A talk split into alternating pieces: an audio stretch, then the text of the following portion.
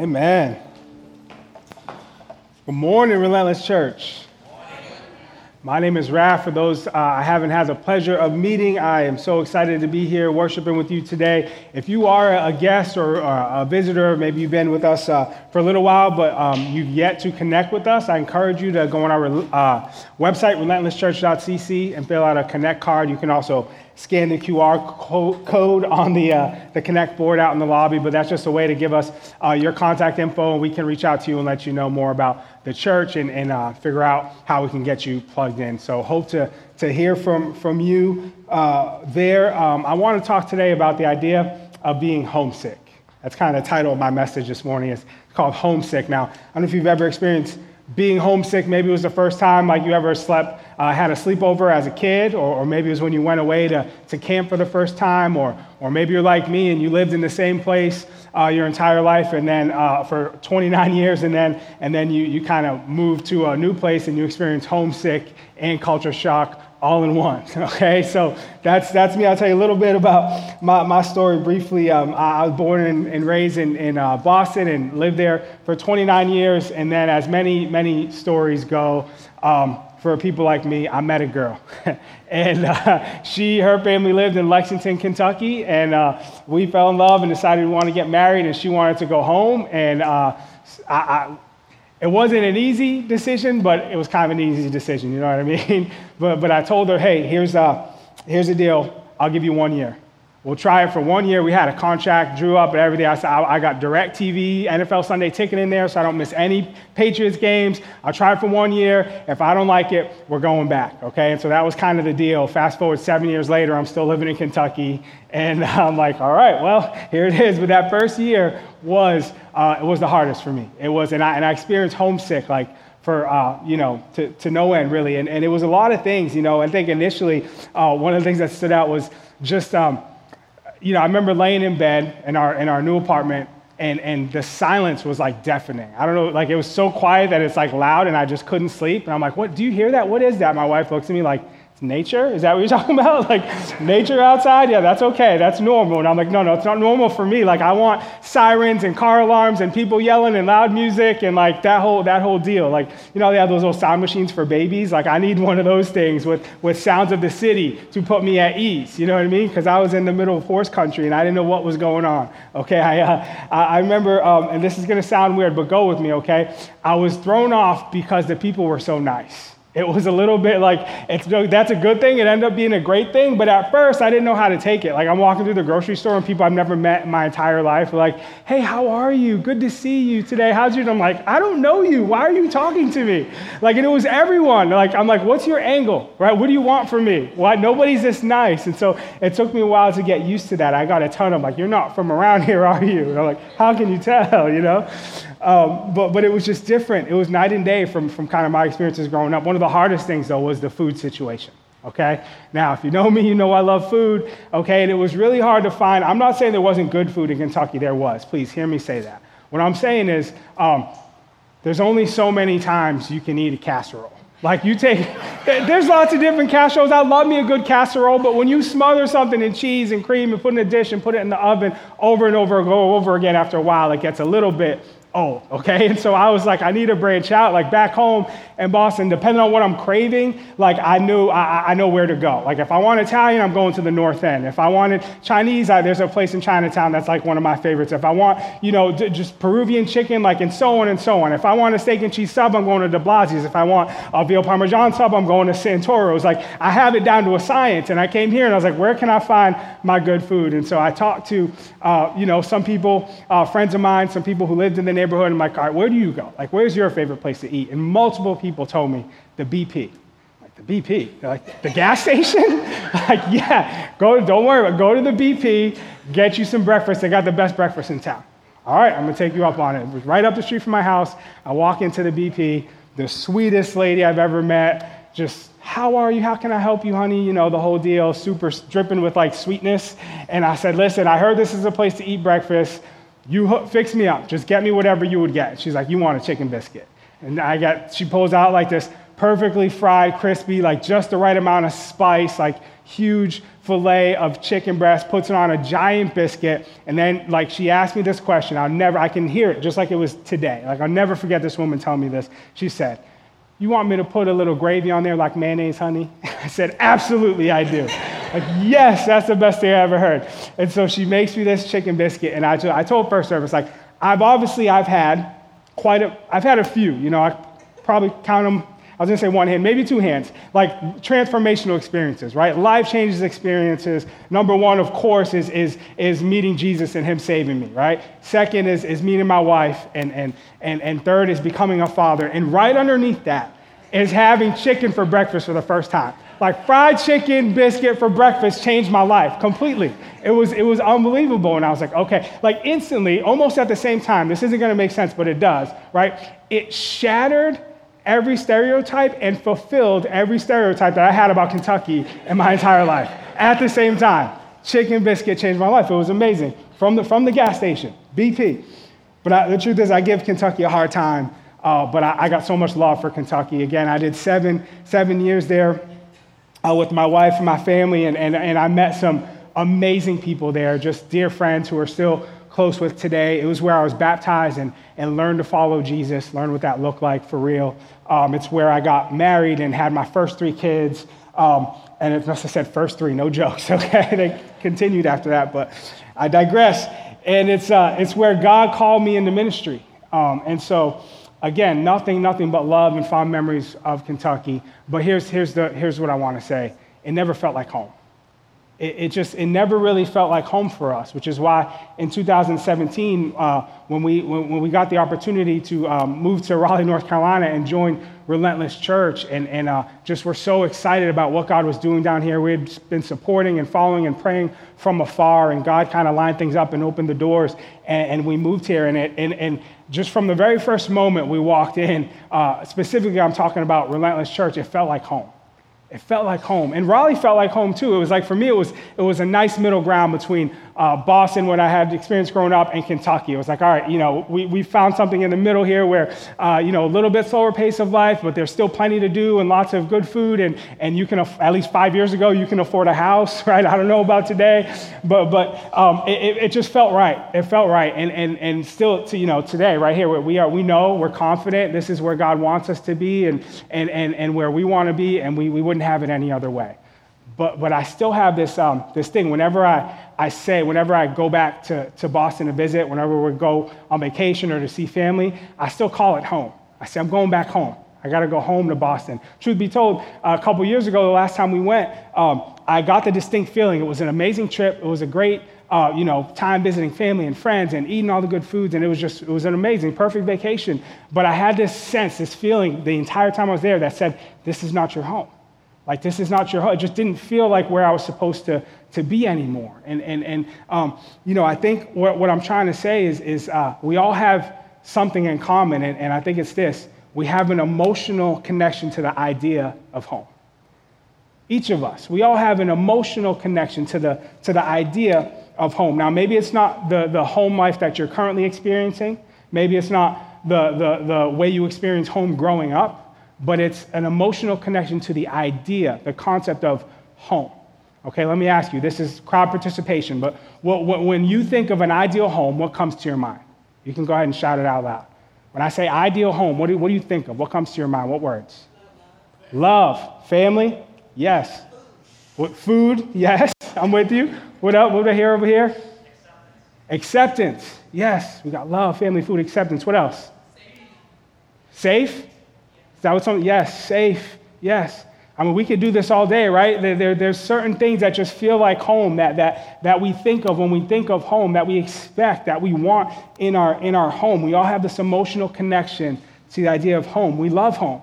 And I'm convinced the reason is because home is part of God's design. We were wired for home. We carry home with us in our, in our DNA. I want you to think about it. Like, what, how else could a room full of people from all different places and experiences and backgrounds uh, with all of our different complications and personal stories come together in the same room and, and, and we start, you know, uh, uh, putting together a list of what home should look and feel like, and we all kind of are on the, on the same page. We're like, yeah, you know, that feels right. That's it, right? That's, we agree. We agree on that. This is what home looks like. Even as I, I think about the actual home I grew up in, with all the great memories, right? Um, I, I think about just I could hear salsa music playing from the kitchen and all these beautiful smells coming, and my mom's preparing a feast, and we sit down together as a family and, and, and uh, just laugh and joke and eat and enjoy each other's company. I think about late, late nights playing uh, marathon games of Monopoly. I'm trying to convince my little brother to trade me Park Place for like three of the railroads. I didn't even have the fourth one. I'm like, come on, it's a good deal. It's a good deal, right? But these are some of the, the just the memories that come to mind when I think about home. There's some not so great memories as well. Maybe some of y'all can relate to that. There was some heartache, hard times, financial stress, relational issues. Um, you know, there, was, there were fights and yelling. There were a lot of tears shed over time in that home. And I know y'all can relate because homes, like people, are complicated, right? They're complicated. I don't know what kind of home you grew up in, um, but if I were to if we were to sit down right now and just turn all these chairs in a circle and we'll go around in a circle and take turns just sharing our stories with each other, uh, I think we'd have some really fascinating, very different experiences of home, right? That, that we would all share. And each of us would have our own perspective and our own experience, wouldn't we? And yet, there's something still inside each of one of us that, that longs for home, that's still searching for home. And, and I think it's because this is also true. Our experience of home doesn't quite live up to our desire for home. Our experience of home doesn't quite live up to our desire for home. It's not exactly the picture of home that you have in your mind. When you think about the ideal home and when you think about your experience of home, there's, there's just sometimes there's kind of a gap, right? There's just, they don't quite match up. I don't know if you've ever felt that way. Like, like maybe you were looking for something that was never really there. Like it was kind of there, but it wasn't really there. Have you ever felt that? Like, like if I could just go back to that place or recreate that memory or recreate that experience, if I could just go back to that one thing, then everything else would start to fall into place and everything else would maybe finally make sense again. And it's this idealized version of home that we, that we carry with us. Sometimes it can lead us to have disillusionment when we realize our actual homes are filled with people, like human beings, and humans are messy we're, we're complicated, right? In any home I've ever been a part of, there's always been some mess. Could be small, little disagreements, could be real big, kind of feels like they're, they're life altering things and, and, and everything in between, right? It's, it's, you know, when my wife and I first got married and, and our biggest fights came over her not refilling the ice tray.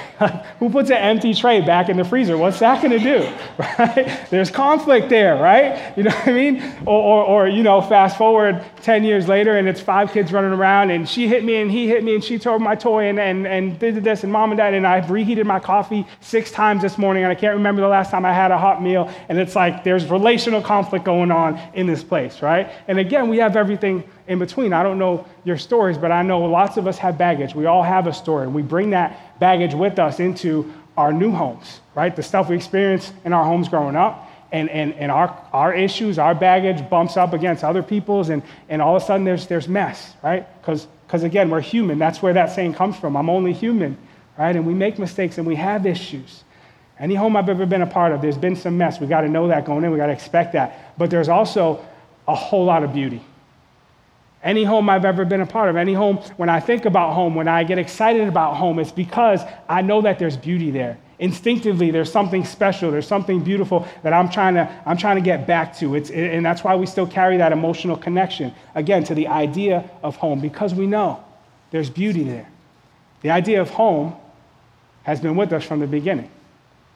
In the beginning, in the beginning, God made a garden.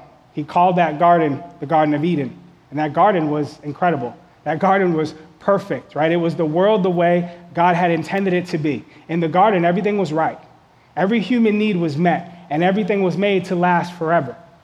Humans in the garden, when I asked you for your ideal home, somebody in the back said safe. Humans in the garden were so safe that the, that, the Bible describes them in the book of Genesis as naked and unashamed. There was no conflict. Humans walked in perfect fellowship with God and with one another. This was the garden, the perfect garden that God created. And what it reminds us, the Garden of Eden reminds us that we were made for a home that was lost. We were created, we were made for a home that, that has been lost. And you don't have to read very far into Genesis to find out that uh, what happened next. There's no more garden, right? We talked a lot about this a couple months back. Pastor David led us through the FOMO series, fear of missing out, right? And then we talked about the deception of the enemy and how, how he was so crafty and strategic. But he, what he did was he convinced Adam and Eve, the first humans, uh, that, that God was holding out on them that, that, that God was keeping something from them, and they, he convinced them not to trust God anymore. And, and in that moment, we humans were removed from the garden. Okay, we became wanderers in a new world where things don't go right anymore. Okay, where, where uh, now there's pain and there's struggle and there's suffering and there's strife. Death came into the world because we were removed from the ideal home that we were created for. And now, as a result, each and every one of us carries the memory of Eden inside of us. We carry with us the memory of Eden. Think about that. All throughout history, human beings have carried with them this idea of something that none of us have ever actually experienced. Isn't that crazy? Like, you know what home should look like, you know what home is supposed to feel like instinctively because you carry it inside of you. You carry with you the memory of Eden. And so, now we long for something that we've never actually experienced. One of the coolest things about Scripture for me is, is, um, is that it's God's story, but it's also our story. Right? It's, it's, it's, uh, it's human stories that have been carried out throughout time and passed on throughout centuries. And if we read Scripture that, that, and you read the stories of the people in the Old Testament, um, you'll see this idea that this idea of home, this concept of home, and, and the human obsession with home has been with us for a really long time. It, it's something that comes up over and over and over again throughout the Old Testament and all through the Bible. I'll give you some examples. Um, Abraham, Father Abraham, right, the father of our faith. Uh, Abraham, God promised Abraham a family that would be greater in, in number than the stars in the sky. He said, I'm going to make a nation out of you. Okay, your descendants will be greater than the, the grains of sand at the, at the beach. And then God promised Abraham a land where his people could dwell in safety. Okay, and Abraham spent the rest of his life searching for that, that home, driven by the memory of Eden. Moses, okay, Moses was brought up as royalty. As a baby, he was found in the river by, by the, the sister of the, the Pharaoh, the king of Egypt, brought into the palace, raised as royalty, had everything you could want in a home, anything that money could buy. He had status, he had, he had, you know, from the world standards, a perfect home. And yet he became a young man and had something so deep inside of him that said, hey, you know what? I need to break away from this. This isn't my real home. I got to find my people. I got to find my home. And God, led by God and his spirit, was led to. Um, ultimately lead the, the, the, people, God's people, out of Egypt, but then spent the next 40 years wandering through the wilderness searching for home, a home that he never actually got to walk into. You think Moses carried with him the memory of Eden? King David, who's, when you look at his home life, when you look at his family, man, just crazy. So much relational baggage. David's family was a, was a mess. And yet, all he ever wanted, all he talked about, if you read through the Psalms, is to, to, to see a man who was obsessed with the idea of home, of building a home for God, the temple. He never got to build it. His son eventually did it. But again, if you read through the Psalms, you'll see he's always talking about the house of the Lord. I want to return to the house of the Lord. I want to spend the rest of my days in the house of the Lord. I, I want to build the house of the Lord. The house of God is where I'll be forever, right? David was obsessed with home, maybe driven by the memory of Eden. Nehemiah who, if you're not familiar with his story, man, he, he went back to Jerusalem, his, his home, the home of God's people, years after it had been destroyed. The temple had been destroyed. God's people had been scattered all over the known world. And Nehemiah says, I'm going back to, to rebuild my home, to rebuild Jerusalem, to rebuild the wall so God's people can come back in safety, come back to God and worship Him so that we can come home to be with our, our, our Father God. Nehemiah was, was driven, he carried deep inside of him the memory of Eden. And so I just think it's clear. As humans, we are wired for home. And it's always been that way. And the question becomes if that's true, if we've been longing for home and striving for home, and yet somehow we never seem to get there, what do we do with that? Where does that leave us? Where do we go from here? I told first service, this is the part, like in student ministry, and sometimes when I'm teaching the kids in elementary, uh, I ask a question, everything gets really quiet, and then you hear a kid just pipe up out of nowhere, Jesus? like, like, like the 90% chance I'm going to get it right if I say Jesus, right? The answer is Jesus.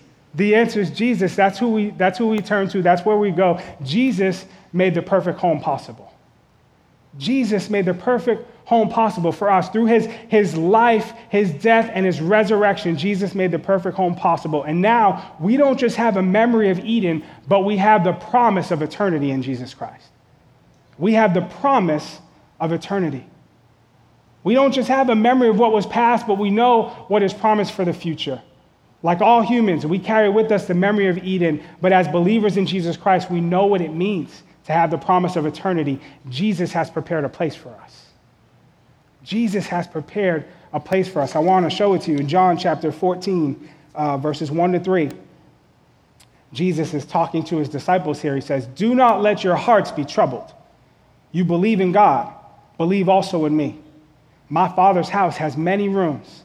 If that were not so, would I have told you that I am going there to prepare a place for you? And if I go and prepare a place for you, I will come back and take you to be with me, that you also may be where I am. Now, the context here is uh, Jesus talking to his disciples uh, at the Last Supper. This is right after he had just uh, washed the disciples' feet, all 12 of them, one by one, in just a beautiful, amazing act of love and service and humility. And then they're sitting down to have this meal together, and Jesus proceeds to tell the disciples, hey, one of you guys is going to betray me, one of y'all is going to stab me in the back. All of you are going to deny me before the day's over. And by the way, I'm leaving tonight. I'm, I'm leaving. And, and, and understandably so, upon hearing this news, the disciples start freaking out. They're turning on each other like, I'm not going to stab you. It's you. It must be you. I'm, i would never stab you in the back, Jesus. Jesus, I would never deny you. Not, how can you say that? What do you mean you're leaving? We haven't accomplished what, what, what you were going to accomplish. I don't understand. How can this happen? They're freaking out. They're freaking out. And Jesus says to them again in verse 1 Do not let your hearts be troubled. You believe in God, believe also in me. What do you mean, don't be troubled, Jesus? Can you hear yourself? Do you hear what you just said? You just told us one of us is going to stab you in the back, one of us is going to betray you, we're all going to deny you, and you're leaving. How would we not freak out? But notice the language Jesus uses. He said, Don't let your heart be troubled. Do not let your heart be troubled. Jesus did not expect, nor has he ever promised his disciples a life without trouble. In fact, what he promised them was that, that they could have an untroubled heart in the midst of a troubled life. And he says the way, the way you do that is to put your trust in me. You believe in God, believe also in me. Remember, anytime we see believe in Scripture in the context of faith, it's more accurately translated as trust. Jesus himself said that the, the, the demons uh, believe in me, right? But they don't, they don't follow me. They don't trust me. It's not the same, it's not the same thing. So Jesus is saying, hey, you put your trust in God, put your trust in me. This was a radical statement from him because it's him declaring, by the way, God and I are one. Put your trust in me as you would put your trust in him. And if you do that, he makes another radical promise. Doing this will bring you comfort and peace to your troubled heart in the midst of a troubled life. It's a theme that Jesus would return to over and over again. In fact, a couple chapters later, John chapter 16, verse 33 he said this I have told you these things so that in me you may have peace. In this world you will have trouble, but take heart. I have overcome the world. In this world you will have trouble, but in me you will find peace. I have overcome, so you will overcome. It's a promise that if we trust in Him, he will sustain us. He will give you comfort and peace that doesn't make sense based on your circumstances, that doesn't make sense to the outside world. Jesus is imploring us, he's imploring his disciples to trust him. I know it's hard, right? I'm telling you up front, it's going to be scary and it won't make sense, but trust me. Trust me. Trust me in your hearts. Trust me with your hearts. All of it. Don't hold back. Every piece. Trust me. Trust me, he says. And then he proceeds to tell them why. Verse 2. Because in my Father's house there are many rooms. My Father's house has many rooms. If that were not so, would I have told you that I'm going there to prepare a place for you? In other words, this is not our home. This is not our home. Jesus is saying, hey, trust me, all right? Trust me. I'll give you peace. I'll sustain you. But please understand, we were created for something else. We were created for something more. We were created for something greater, right? Eden, which we talked about, that perfect home that God intended for us, and, and, and heaven, the perfect home that He promises for us. Right now, we're living in the in between. But, but Jesus says, even though you can't experience it yet, I want you to know that it's true. You, may, you carry the memory of it in your heart, so you know it's true. Jesus is saying, I came to confirm it for you. I came to highlight that for you, to verify it, so that you don't get too comfortable here, so that you understand I have something greater for you. This world is not your home. You have the promise of eternity. I just love, I absolutely love Jesus' confidence here. The confidence with which he speaks about heaven, because Jesus can see what we never could. He can see what the disciples never could. Millions upon billions, millions, if not billions of, of people from every tribe, nation, and tongue reunited in God's house. All of God's children coming back together, okay, reunited, their relationships restored with God the Father and with one another. This is a picture of heaven that only Jesus can see. And because he can see it, he tells us confidently, hey, do not be troubled. Do not let your heart be troubled. I can almost picture Jesus smiling when he said it. In my Father's house, there are many rooms, and I go there to prepare a place for you. I go there to prepare a place for you. I go there to prepare a place for you. Do not be troubled. This world is not your home, okay? You have a perfect home and a perfect father, and he's expecting you. Verse 3 And if I go and prepare a place for you, I will come back and take you to be with me, that you may also be where I am. Again, I go to prepare a place for you. Love prepares a welcome. My wife and I had uh, have a newborn baby three months ago. Uh, she's three months old. Uh, before she was born, okay, we went through great care and effort to prepare her nursery, okay, the little room that, that we were going to bring her home to, okay, to the point that I, I painted it three different times, three different colors, okay. Um, you know, great strategy went into what decorations go where and where the furniture goes and then putting together the, the crib and all that stuff. Okay, three months in, she has spent zero nights in that room. Okay, zero. She's in our bed right in between us. All right, so so that's beside the point. that's beside the point. The point is this because we were expecting her and because we loved her even before she came into the world, we went to great lengths to prepare a, a, a, place for her so that she would know she was loved and that she was welcome. This is what Jesus does for us. This is what Jesus means when he says, I go to prepare a place for you, okay? Jesus prepares a place for his people, one, because he loves them, and two, because he's confident of their arrival. He says, I go. I go. When Jesus says, I go, uh, that, that speaks to his own planning and his initiative. Okay? Uh, Jesus was, was not taken to the cross, he went there willingly, he went there purposefully. It was part of his plan. It was his choice. And the reason he did that was to make a way so that we could be reunited with God the Father.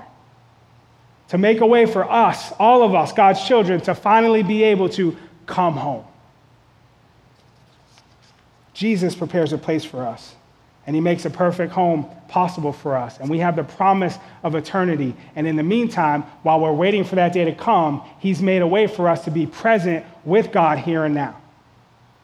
And we talked about the, the temple a lot in the past few weeks, right? But the, the temple, there was a veil in the temple that we weren't allowed to go behind. And when Jesus died on the cross, that veil was torn from top to bottom and it was thrown aside.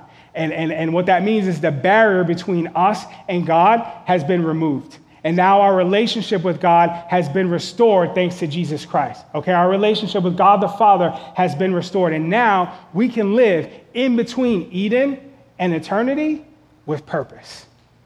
We live between Eden and eternity with purpose. Okay, we're, we're in this space. What that means is we're in this space between the home that we lost and still carry the memory of, and, and the home, the future home that is promised someday we live right here in the middle of that, smack dab in the middle between Eden and eternity. Okay? And guess what? Here's what I want you to understand, church. That's not an accident. That's not an accident. God wasn't uh, taken off guard. God's not surprised by this. It was part of his, his plan. Okay? God never wanted to live in a temple. That wasn't his idea. God, God's idea was bigger than that. It was so much more beautiful than that. It was so much more strategic than that. God's idea was us. God's idea was, was you and me. It was his people, the church. Okay? God said, in between Eden and eternity, I got this plan, this beautiful, masterful plan that starts with, with my creation, okay? My beautiful creation, uh, my people, living, breathing humans that I created to be my presence, to be my ambassadors, to be my light here on earth, to be living, breathing reflections of home. In between what was once perfect in the past and what will be perfect again, I'm going to give the world the church, and I'm going to give them a mission. And make no mistake, church, we are called, we are called to build temporary homes and build temporary churches in between Eden and eternity that will be reflections of our true home. That will give the world a taste, a preview, okay? That will serve as a reminder of the perfect home that Jesus has already prepared for us in eternity. To give people a glimpse of Eden, to bring just a little bit of heaven down to earth so that the world might know how wide and how long and how deep and how great is the love of Jesus Christ in the hopes that they might come running home to him. Our desire for home should shape how we build our homes. And our desire for home should shape who we are as the church. Our desire for home should shape how we build our homes, and our desire for home should shape how we build the church. Our job as the people of God, as His church, is to stay right here in the middle, building and being reflections of home to a world that desperately needs it. And maybe, maybe you're sitting here wondering, like, okay, Raph, that sounds good, right? Like, I think I'm down with that. I'm, I'm, I'm all for bringing a little bit of heaven down to earth. I'm all for that. But, but how? Right? What does, what does that look like? What does it mean, practically speaking? What does home look like? And this is where, again, I, I believe Scripture is so helpful because God has given us the answer in His Word. He's given us a glimpse of what home should be like. And we see it all throughout the New Testament in all the verses that talk about how we should treat one another. Okay, so, so I want you to uh, just imagine this with me. Okay, imagine what our homes would look like. Imagine what the church, God's church, would look like, what it would be like if we would just love one another. Love one another. 16 different times in the New Testament, we are commanded to love one another. Honor one another above yourselves. Live in harmony with one another. Accept one another. Serve one another. Bear one another's burdens. Forgive one another. Be patient with one another. Comfort one another. Encourage one another. And pray for one another. I want you to take a minute. Look at that list. Can you imagine the home that looks like this? Can you imagine the church that looks like this, that behaves like this, that carries this out into the world? Can you imagine the church that's truly loving one another, that's truly honoring one another above yourselves, that's living in harmony with one another? In 2022, in, in, in this space, in, in Raleigh, North Carolina, where we live, with everything that's going on, can you imagine the church that, that looks at a brother and a sister and says, hey, you know what? I don't agree with you on that, but I love you okay i don't i don't I, that lives in harmony with one another. That means hey we may never be on the same page on this particular issue but the jesus in me and the jesus in you rises us above that and i can still love you despite that. It means that despite everything that the world says keeps us apart with our, our, our socioeconomic background our cultural background our, our race our politics where we stand on very important issues okay? We still lift each other up. We still forgive each other. We still accept one another. We still serve one another in love love. We still, we bear one another's burdens. That means, hey, even when you don't let me, even when you're trying to hold it in, we are in such relationship. I love you so much. I love you so well that I'm going to carry that weight with you because we're brothers and sisters, we're family, and we're the church, and that's what God called us to do, who He called us to be. Be patient with one another, comfort one another. Can you imagine the homes that look like this, that's constantly praying for one another? We may not have the perfect home past. We may not be living in the perfect home future, but we can build homes and we can be the church that looks like this right here and now. In fact, I'm convinced that's what God has called us to do. That's who He's called us to be.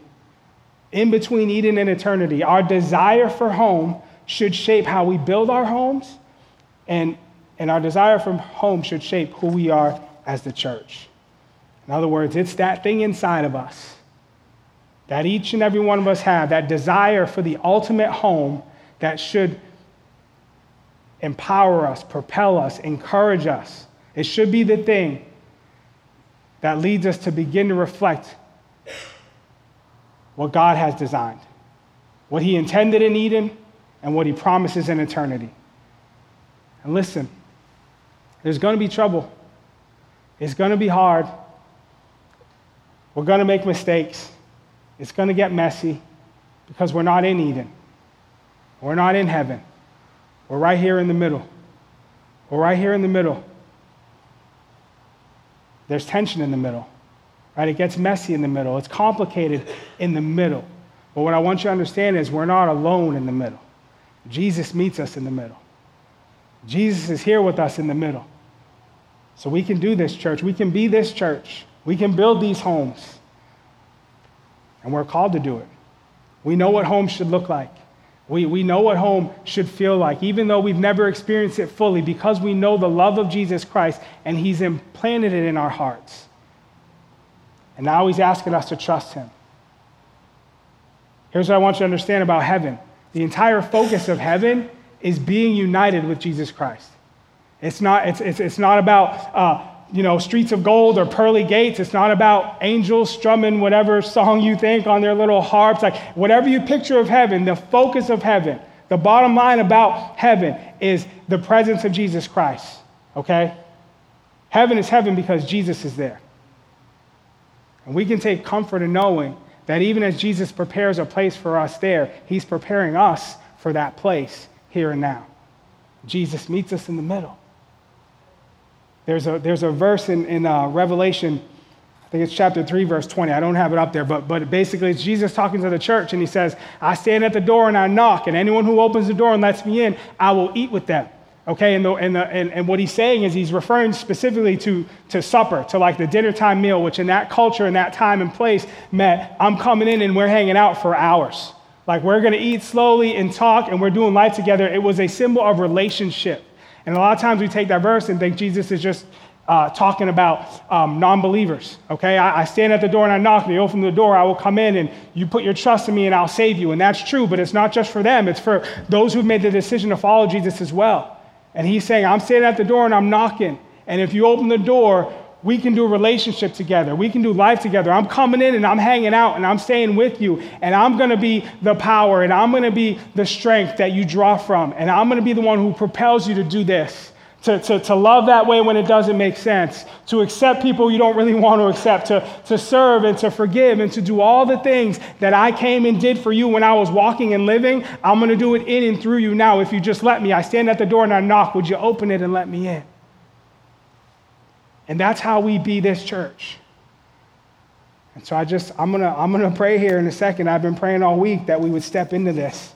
That, that, that thing inside of us that I truly do believe we all carry, the desire for home, that emotional connection to home. It's not an accident, it's from God. And it wasn't just so we could be homesick, it was so that we could know this isn't our home, but in the meantime, we're going to make it a reflection of our home so that the world might know that there's a God who loves them. Amen? Father, thank you so much for this day, God. I thank you for this church. I thank you for your love and for your grace, God. I thank you for your perfect design. God, that you created us with that thing in us that would always know, God, almost like a, like a GPS that draws us back to you, God.